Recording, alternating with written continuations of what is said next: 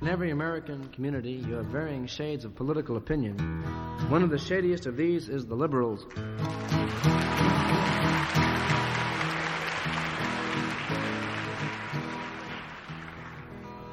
An outspoken group on many subjects. Ten degrees to the left of center in good times, ten degrees to the right of center if it affects them personally.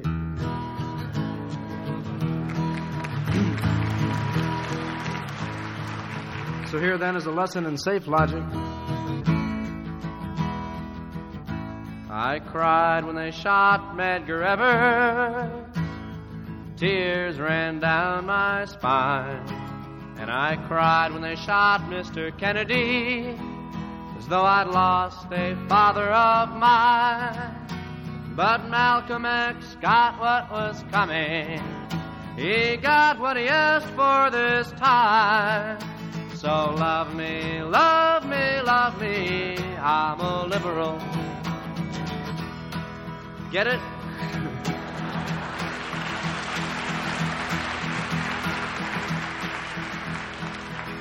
I go to civil rights rallies and I put down the old DAR. DAR, that's the dikes of the American Revolution. I love Harry and Sidney and Sammy. I hope every colored boy becomes a star. But don't talk about revolution. That's going a little bit too far. So love me, love me, love me. I'm a liberal. I cheered when Humphrey was chosen, my faith in the system restored. And I'm glad that the commies were thrown out from the AFL CIO bar. And I love Puerto Ricans and Negroes as long as they don't move next door. So love me, love me, love me. I'm a liberal. Ah, the people of old Mississippi should all hang their heads in shame. Now I can't understand how their minds work. What's the matter? Don't they watch Les Crane?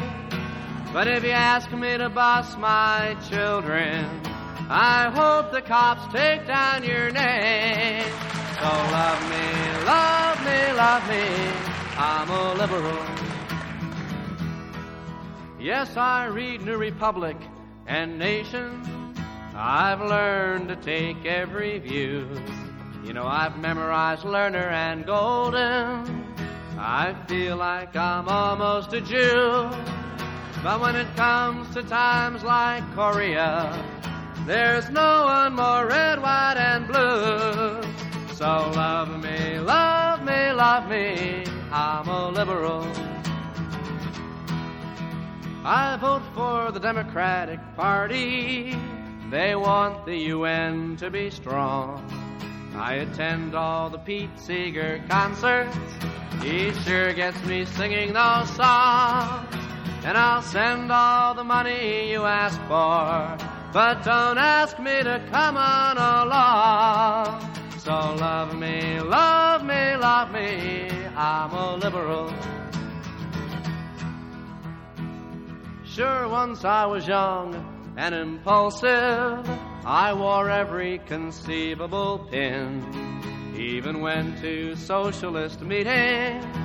Learned all the old Union hymns. Ah, but I've grown older and wiser. And that's why I'm turning you in. So love me, love me, love me.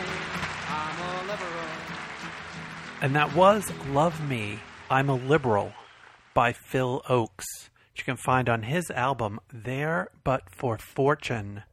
If you don't know Phil Ochs, you should check Phil Ochs out. Phil Ochs is a brilliant singer, songwriter, topical singer from the 60s into the 70s.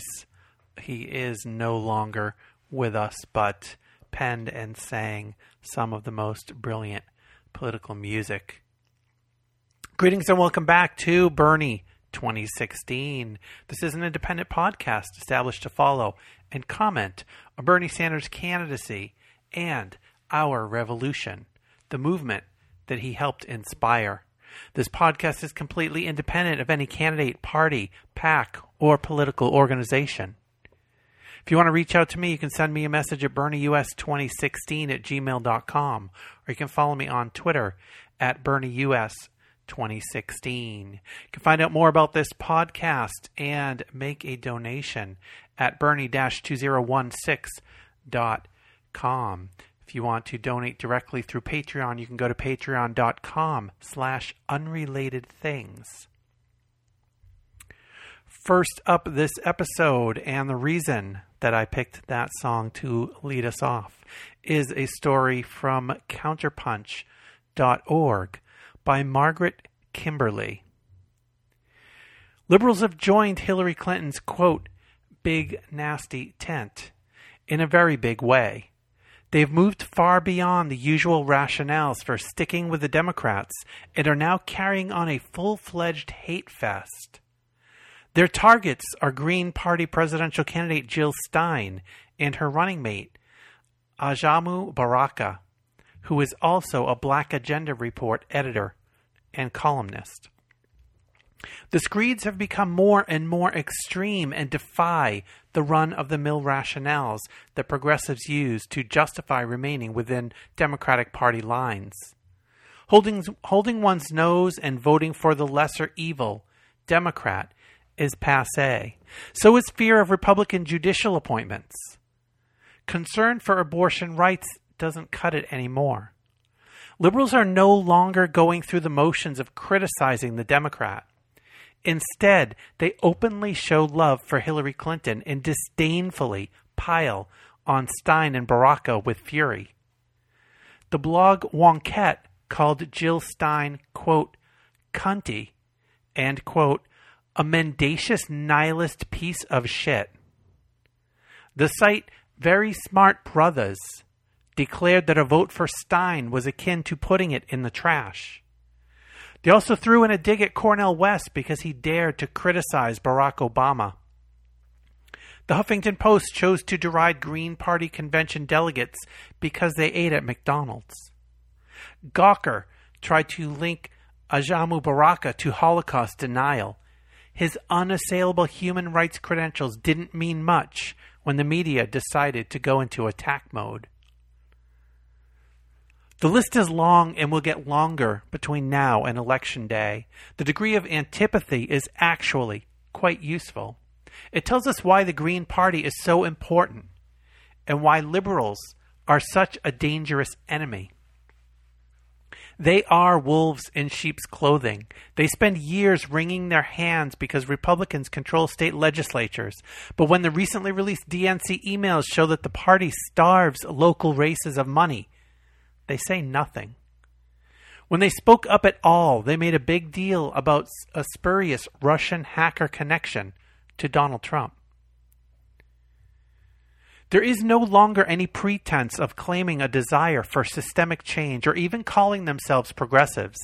They are, quote, with her, as the slogan goes, and her illegal activities and record of mass killing don't dissuade them from supporting her. Liberals don't want the Democrats to change. They cling to a bizarre hope for reform, nibbling around the edges while keeping the criminals in charge. They prefer to look down their noses at Trump supporters or consider themselves the cool kids in the high school clique. When they have an opportunity to make history and begin the process of dismantling the hold of the Democratic Party, they instead become quite vicious on their behalf. Donald Trump is the perfect foil for their con game. His open appeals to racism and unpredictable statements and behavior give them an excuse to do nothing except make excuses for the very crooked Mrs. Clinton. They don't even feign concern when Republicans who contributed to Chris Christie and John Kasich start doling out dollars to Hillary. They long ago gave up on fighting for peace and just as the name of Trump is a one word attack ad, questions about foreign policy turn into harangues directed against Vladimir Putin. Liberals have sided with the ruling classes and resist anyone pointing out the truth. While they falsely accused Jill Stein of being anti vaccine, even after she clearly stated she was pro vaccine, American police departments keep up their body count. The United States risks war with China and Russia, and unemployment is still high. But they say nothing about any of those issues. They cheerlead for Hillary Clinton, just as they did for Barack Obama, and will say nothing against her once she is in office. The election of 2016 will be a notable one in history, but for all the wrong reasons. Millions of people voted for the not so left wing Bernie Sanders, who wasn't serious about denying Clinton the nomination. Yet it must be said that they wanted change within the Democrat Party. He left his followers high and dry and made the case for the people who feared and scorned his half hearted campaign.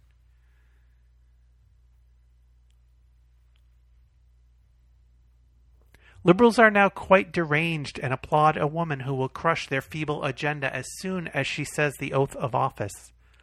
Progressives and big money Republicans are now on the same page, and that is why Stein and Baraka face so much scrutiny and so many big lies. The Green Party's existence is proof that the Democratic Party emperor has no clothes. The logical progression of success for the Greens is the end of the party which claims to be more inclusive and the champion of working people and human rights.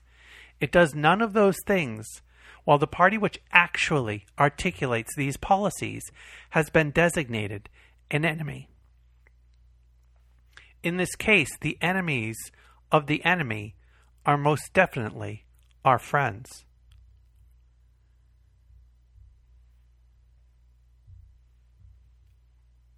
And along similar lines, this piece from Inquisitr.com by Caitlin Johnstone.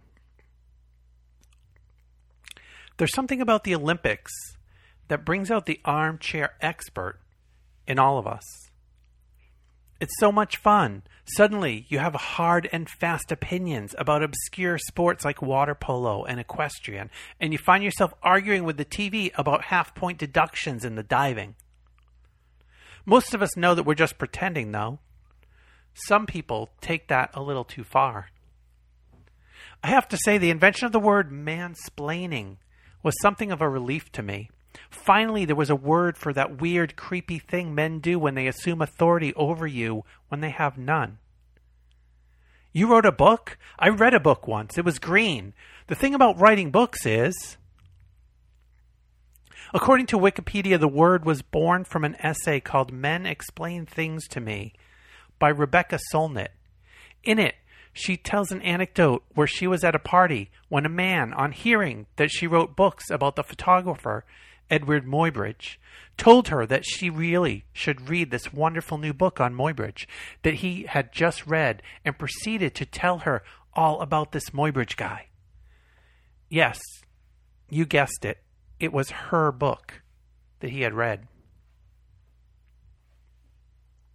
The behavior has been around since men could grunt, but it wasn't until there was a word for it that we could stop being polite. And it's important that we're not polite. As Solnit points out, if left unchecked, it means that the voices of the overconfident and the undereducated bully the educated ones into self doubt and silence. In effect, it means stupid wins. We can laugh uneasily about it, but it creates a toxic situation when those boorish loudmouths seize control of the narrative and take authorship of the political space because that's what authority is it's taking authorship. Same root word. And when you hand over the authorship of the planet to a buffoon whose mother failed us all when she never once said to him, Oh, do shut up, Donald, then you're handing over the reins to an idiot with no idea. The latest victim of the mansplaining phenomena is Dr. Jill Stein. Jill Stein is an incredibly impressive woman.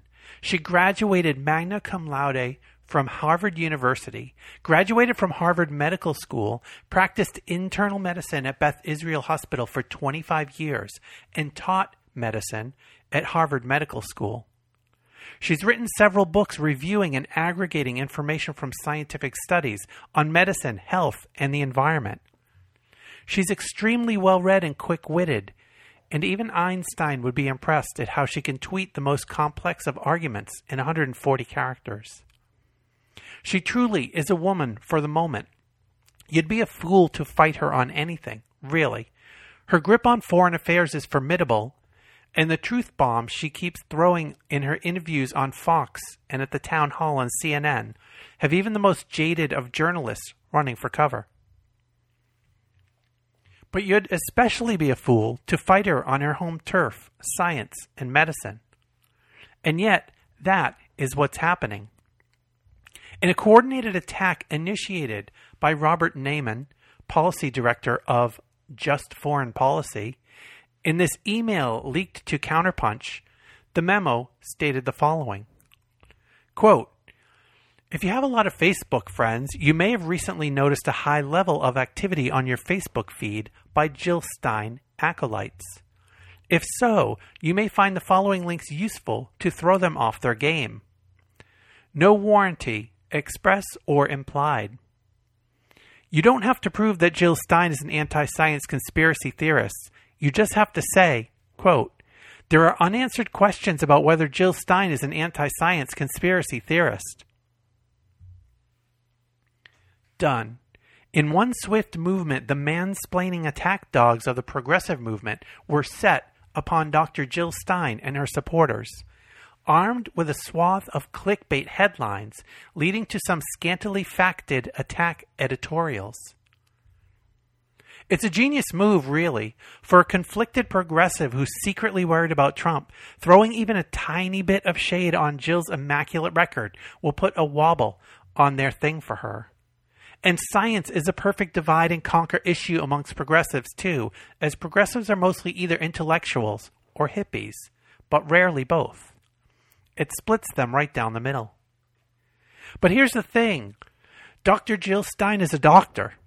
You can tell, because her name is Dr. Jill Stein. Isn't that neat? So that should be that. She's a doctor of medicine, an esteemed published one a Harvard magna cum laude graduate. In no universe should this smear stick. Except, of course, in the mansplaining universe. No amount of diplomas or letters after her name can deter Mr. Mansplain from splainin' science to a woman of science. He read a book once, it was green. Let him expound on you vociferously while you edge closer to the bar or the door or both. You must know about this green book. I think you'll find it very interesting, Miss. What was your name again? Oh, Doctor. Well, you should find it very interesting then. The problem is, though, this is their ivory tower. Remember, this is the intelligista, intelligentsia. These are people who pride themselves on critical reading, hard data, peer reviews, and thorough research, right? But to show such a gross lack of interest in finding any evidence at all to support their assertion that Dr. Jill Stein is anti science belies their purported fondness for the scientific method. To be so gullible as to be taken in by a completely baseless scare campaign and not even show enough cynicism to do a quick Google search before posting, well, it's all a bit awkward. I hardly like to even point it out to them, poor things. It's just embarrassing. Imagine when they work it out. Dear Lord, the cognitive dissonance is going to be horrendous. So don't expect any mea culpas anytime soon, hey? To truly grok how meekly they submitted to manipulation will take the kind of soul searching humility not often seen in the highbrow intellectual crowd. But send them scuttling for evidence, and they will be forced to walk watch Dr. Jill in action, and once they've seen her mercilessly dismantle yet another hack talking head with her scythe like intelligence, they might just have to change their minds about her.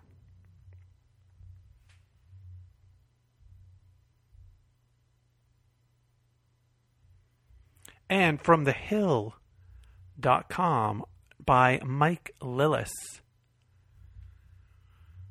In a Monday letter to the Department of Homeland Security, Senators Bernie Sanders and Representative Raul Grijalva, or Grijalva, I don't know if there will be a day when I'll pronounce that right on the first go, said the for profit facilities should be phased out because of their poor track record when it comes to safety, efficiency, and basic human rights protections.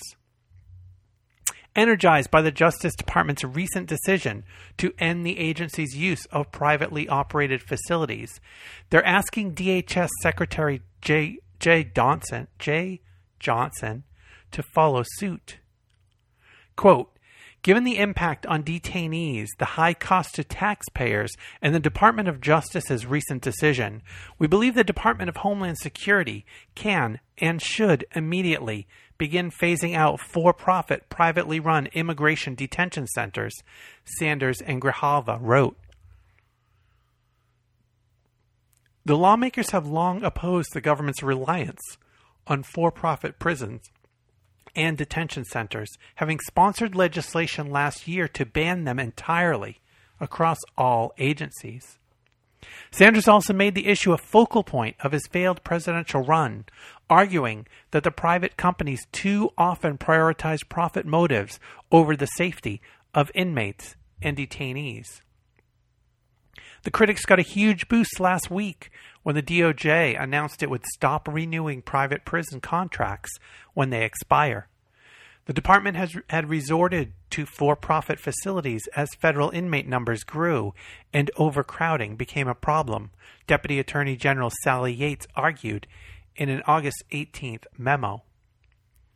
But a recent decrease in the prison population from 220,000 in 2013 to 195,000 today has made the extra space unnecessary. Yates also leaned heavily on an internal DOJ Inspector General report finding that the for profit facilities performed worse than government run prisons when it came to providing rehabilitation services, reducing recidivism rates, and ensuring the safety and security of inmates and personnel.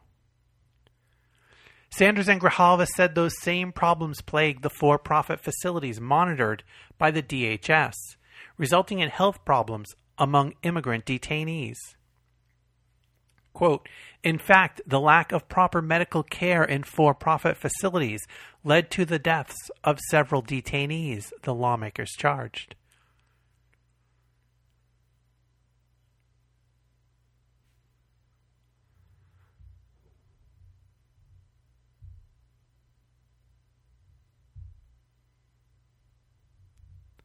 And another piece from thehill.com.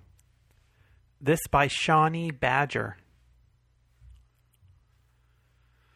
I used to think that the Democrats were the good guys and the Republicans were the bad guys. That's why I've only ever been registered and identified as a Democrat. The Democratic Party is a party of social justice that looks out for the less fortunate, right? The party of the middle class advocating for equality and progress, while the Republican Party is, well, stuck in the distant past. I was correct about the Republican Party, but I was incredibly wrong about the Democratic Party. Yes, I'm a Senator Bernie Sanders supporter. Specifically, I was a California delegate to the National Convention. Yes, I'm also a millennial. No, I will not be supporting Hillary Clinton this November. And also, let me clarify no, I'm not a man, so don't call me sexist. And now the question on many progressives' minds can Clinton, the Democratic nominee, represent progressive voters and issues important to progressives? No, she can't. What's so unprogressive about Clinton, you ask? Where do I even begin? She won't ban fracking or implement a carbon tax. She formerly enthusiastically pushed the Trans Pacific Partnership, once calling it the gold standard. She is funded by lobbyists for private prisons. She led the charge for violent, deadly, and destructive regime change in Libya and Syria and supported the coup in Honduras. She is against reinstating the Glass Steagall Act. She is not a transparent politician. If she were, she would have released the transcripts of her speeches that she gave to Wall Street events, which, by the way, must have been sheer utter genius, considering how much she was paid to give those speeches. She supported the 2008 Wall Street bailout. She supports the former Democratic National Committee chair, Rep- Representative Debbie Wasserman Schultz. She is not only pandering to Republicans for their support, but she is seeking the endorsement of President Nixon's former Secretary of State, Henry Kissinger.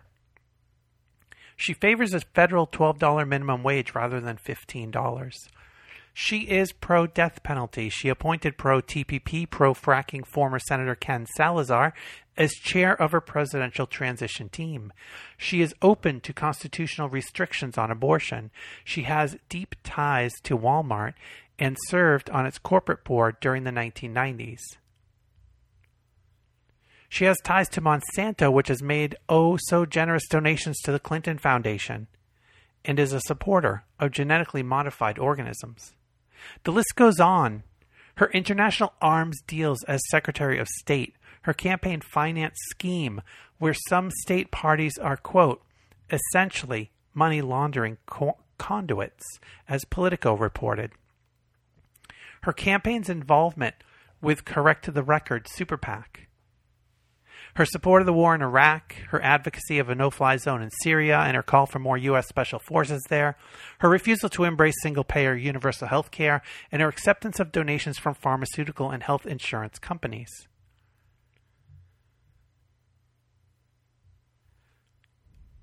Remember when Clinton was against gay marriage until 2013?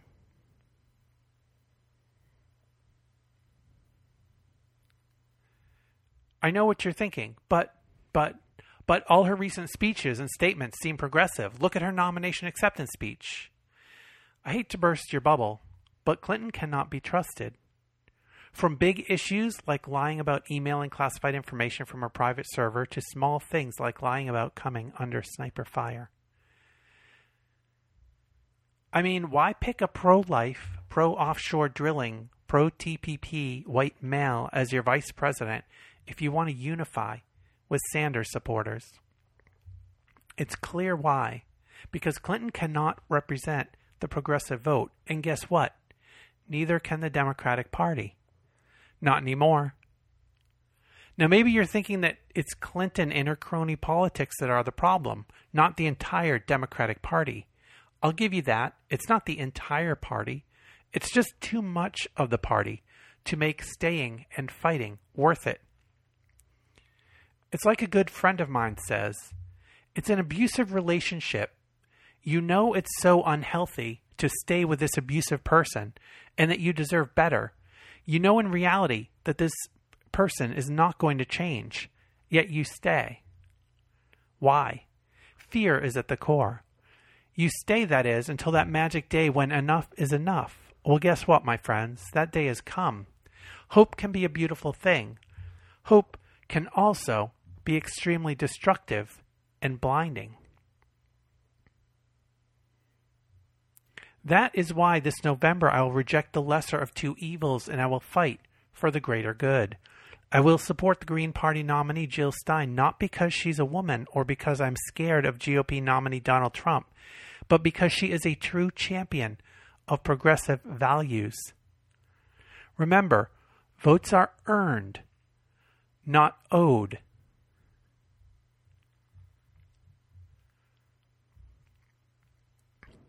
And this next piece from Michael San- Sainato on theobserver.com. As Donald Trump's polls have plummeted over the past few weeks, Hillary Clinton has taken her support from progressive Bernie Sanders supporters for granted. Her shift to the middle, although predictable and unsurprising to Sanders supporters, has been demoralizing. While Senator Sanders opted to formally endorse Clinton for president. His lack of enthusiasm in doing so attests to his prioritizing the issues he is passionate about over partisan politics. On August 24, Sanders is hosting a live stream event to kick off his new organization, Our Revolution. Quote, if we are successful, what it will mean is that the progressive message and the issues that I campaigned on will be increasingly spread throughout this country, Sanders told USA Today. The goal here is to do what I think the Democratic establishment has not been very effective in doing, and that is, at the grassroots level, encourage people to get involved, give them the tools they need to win, help them financially. After a divisive Democratic convention, Sanders reverted back to calling out the establishment on both sides of the aisle. He criticized President Obama for continuing to support the Trans Pacific Partnership Agreement.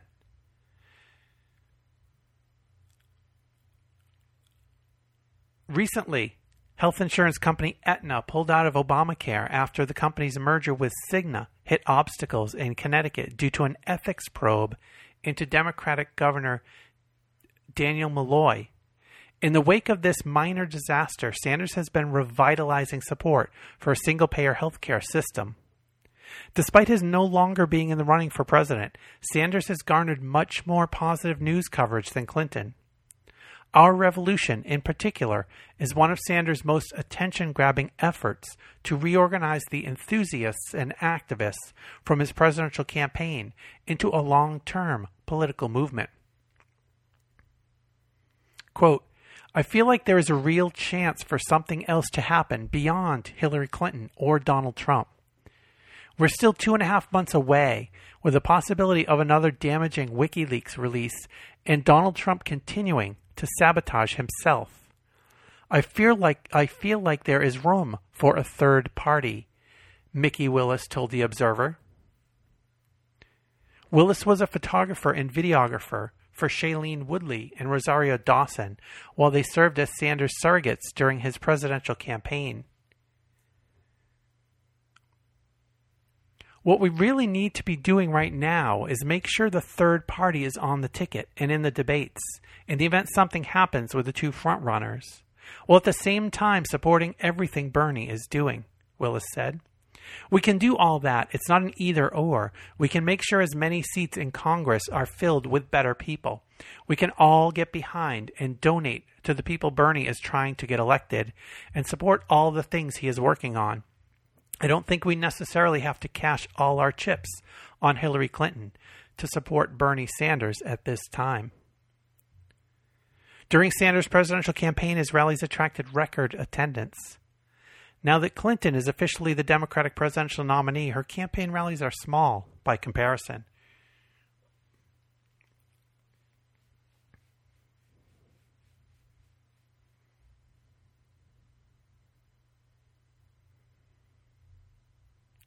And on to the next piece from the Washington Post.com.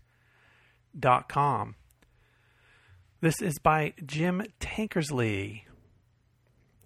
The Great Recession and the subsequent recovery from it have deepened the wedge between the very wealthy and everyone else in America, plunging the poor deeper into debt and wiping out two fifths of the wealth held by the families in the heart of the middle class. The wealthiest Americans, meanwhile, appear close to regaining all of their losses over the same period, according to a new analysis released Thursday by the Congressional Budget Office. The analysis shows the wealthiest 10% of Americans now hold three quarters of the nation's wealth, up from two thirds in 1989, and a three percentage point increase from the start of the recession. Most Americans found themselves with less wealth in 2013 than Americans of a similar age had in 1989. The only age group doing better than its counterparts from a quarter century ago was senior citizens. The report was commissioned at the request of Senator Bernie Sanders of Vermont, who made inequality a central theme of his run for the Democratic presidential nomination this year. In a statement, he said the analysis, quote, makes clear that since the 1980s, there has been an enormous transfer of wealth from the middle class and the poor to the wealthiest people in this country. CBO shows that the median family had about the same amount of wealth, roughly $80,000 in 2013, as it did in 1989 after adjusting for inflation. The average family in the top 10% had $4.1 million in wealth, up from $2.15 million in 1989. Both groups had substantially more wealth before the recession hit, but those at the top have seen theirs bounce back at a much faster rate than those in the middle. The story at the very bottom is much worse. Americans who live in poverty or even at the lower end of the middle class have never had much wealth. They don't tend to play the stock market much or even own their own houses. From 1989 to 2007, the average family in the bottom 25% of the wealth distribution found itself with around $1,000 in debt. After the recession, that average debt ballooned to $13,000 per family. More than half of the homeowners at that bottom end of the wealth distribution were underwater on their mortgages in 2013, meaning they owe, owe more than their homes are worth.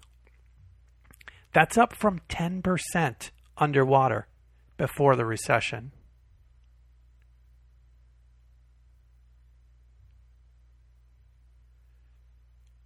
CBO also blames underwater mortgages and increased student borrowing for a broader trend in the recovery. A 50% increase in the share of American homes in debt. In 2007, the report notes 8% of American families were in debt at an average debt level of $20,000 each. By 2013, 12% of families were in debt, and the average level had grown to 32,000.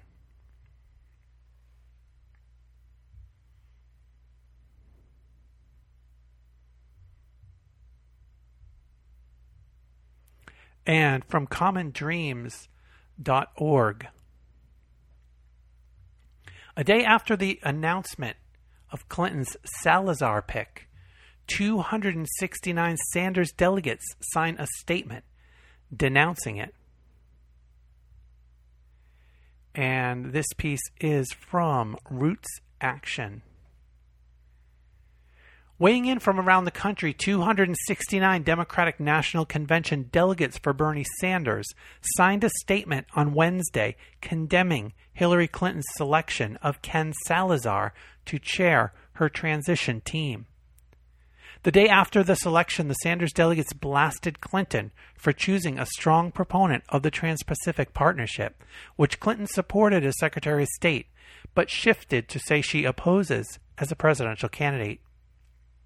Quote, Hillary Clinton's selection of a vehement TPP advocate to head her transition team is reinforcing concerns that her actual solidarity is with Wall Street rather than with Main Street or working people, the statement said.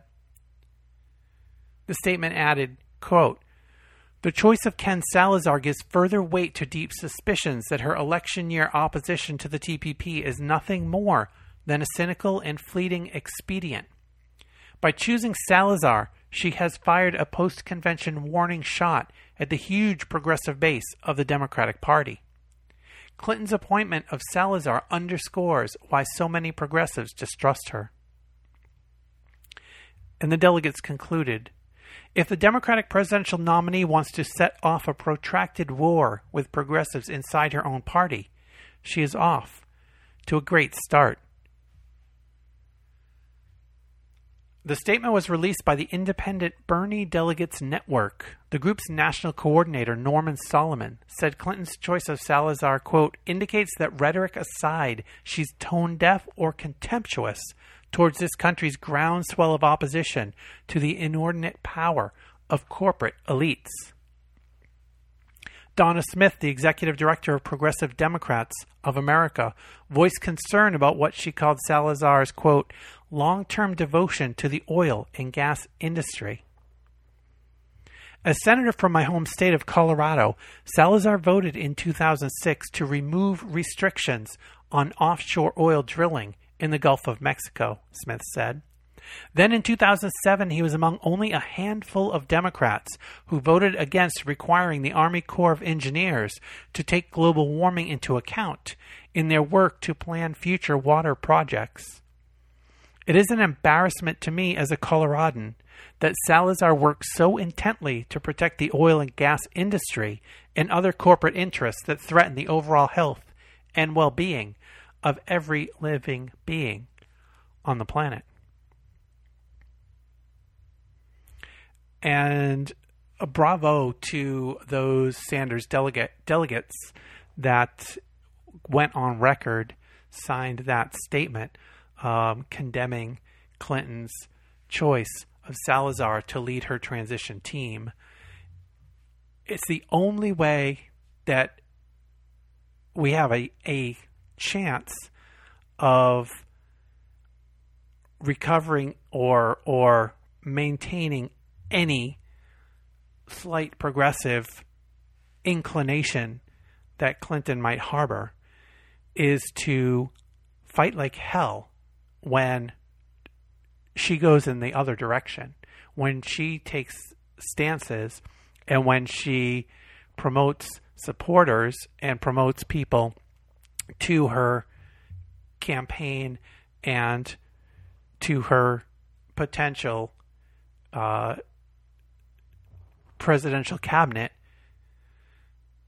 that are not progressive, when we fight against those things, it's the only hope that we have to recover any of the promises that Clinton made during her candidacy that uh, were nods in the liberal or progressive direction.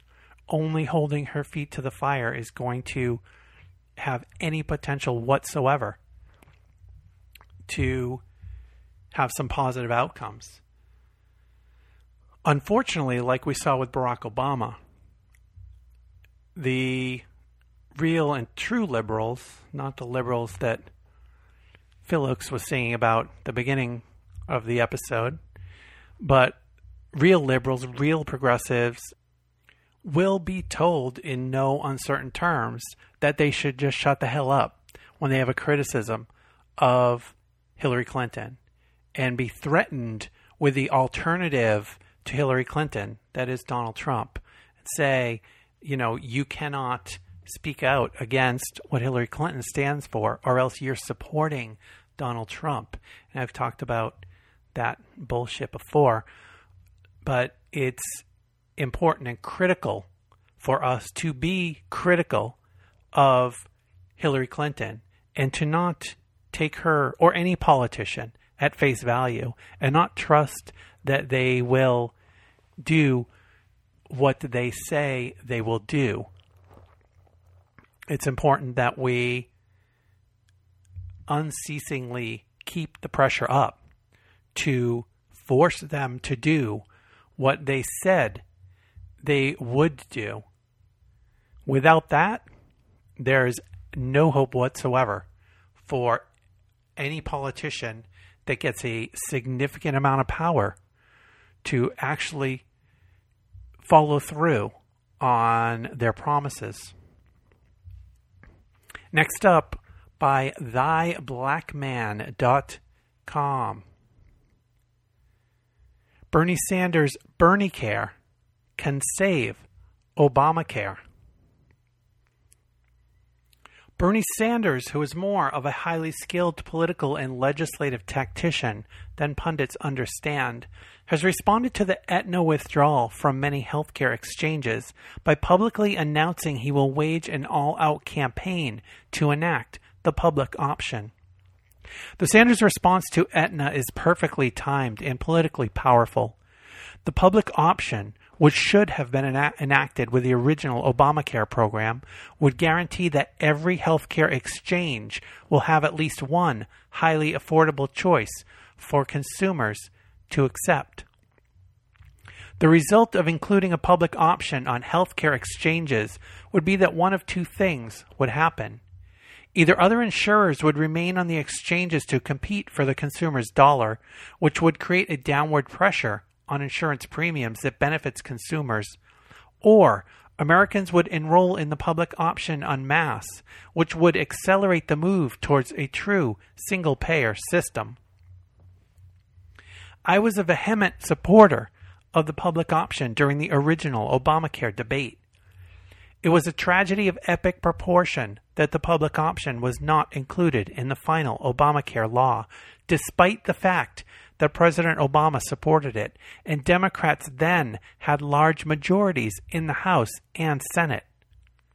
That omission occurred despite strong public support for the public option because of the power of insurance lobbyists in Washington, the obstruction of Republicans in Congress, and the reluctance of a small number of more conservative Democratic senators to defy the insurance lobby.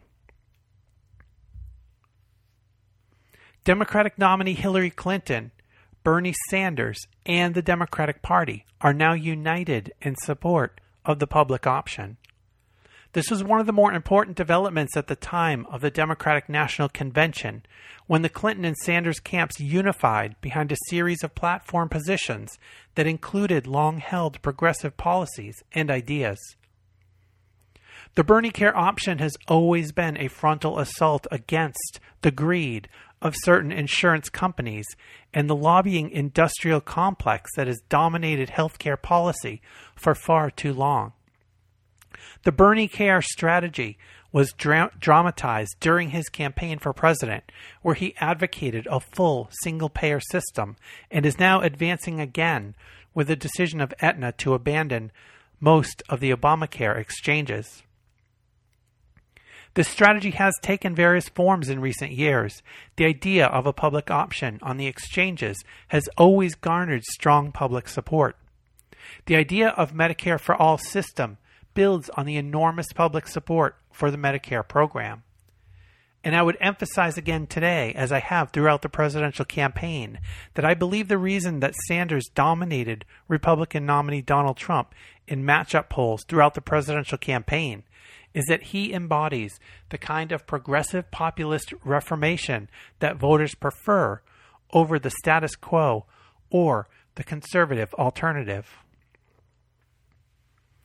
Many analysts believe that the Aetna decision to withdraw from most Obamacare exchanges was a retaliation against the Obama Justice Department taking a strong position on egregious examples of mergers and acquisitions in the insurance industry, including a proposed but rejected merger sought by Aetna. I fully support the Justice Department's policy, deplore the Aetna withdrawals, and expect the Aetna move to backfire. Among the many reasons that Sanders is supporting Clinton for president and turning his attention to electing other Democrats to regain control of the Senate and potentially the House of Representatives is that he is poised to become one of the most powerful and important senators if Democrats regain control. If Democrats regain control of the Senate, Bernie Sanders will have a fascinating will have fascinating options as to which Senate committee he will chair. He can take his revolution to the federal budget as chairman of the Senate Budget Committee. Even more interesting is that Bernie Sanders could have the opportunity to take his revolution to even more immediate heights as chairman of the Senate Committee on Health, Education, and Labor and Pensions. If the only Democrat above him in seniority, Senator Patty Murray, Democrat Washington, chooses to, sh- to chair the Senate Appropriations Committee instead. Republicans and conservatives are rejoicing at the decision of Aetna to abandon most Obamacare exchanges. But does the GOP really want to become the party of higher insurance premiums, working as a handmaiden of insurance industry lobbyists? The stage is set for Sanders to campaign throughout the nation and in Congress for his Bernie Care alternative joined by Clinton and Democratic leaders, making the Democrats the party of lower insurance premiums, the great change agent battling lobbyists and influence peddlers who want to stick it to American families and consumers. It will be ironic if Bernie Care saves Obamacare and the big winners are the American consumers. And that will wrap up this episode of Bernie 2016. If you want to reach out to me, you can send me a message at BernieUS2016 at gmail.com or you can follow me on Twitter at BernieUS2016. Heading out today, we will hear the song Hero Feel the Burn by Joey Patrone, which you can find on YouTube by searching for Joey Patrone. Thanks for listening. I think we need a hero. Somebody to trust who's looking out for us in out Wall Street. And they could pick us up. We've been getting kicked back into the mud and we feel stuck. I think we need a hero. Because we can't see through the darkness. And we don't know who to blame, even with the flames inside our eyes. If we could see the light, we'd already be to the other side and feeling bright. I think we need a hero. So help us start a fire.